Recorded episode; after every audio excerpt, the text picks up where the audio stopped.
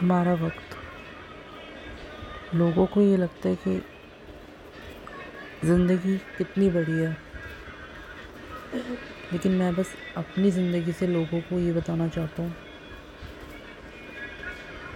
कि वक्त देखते देखते वक्त हमें कहाँ से कहाँ पहुँचा देता है।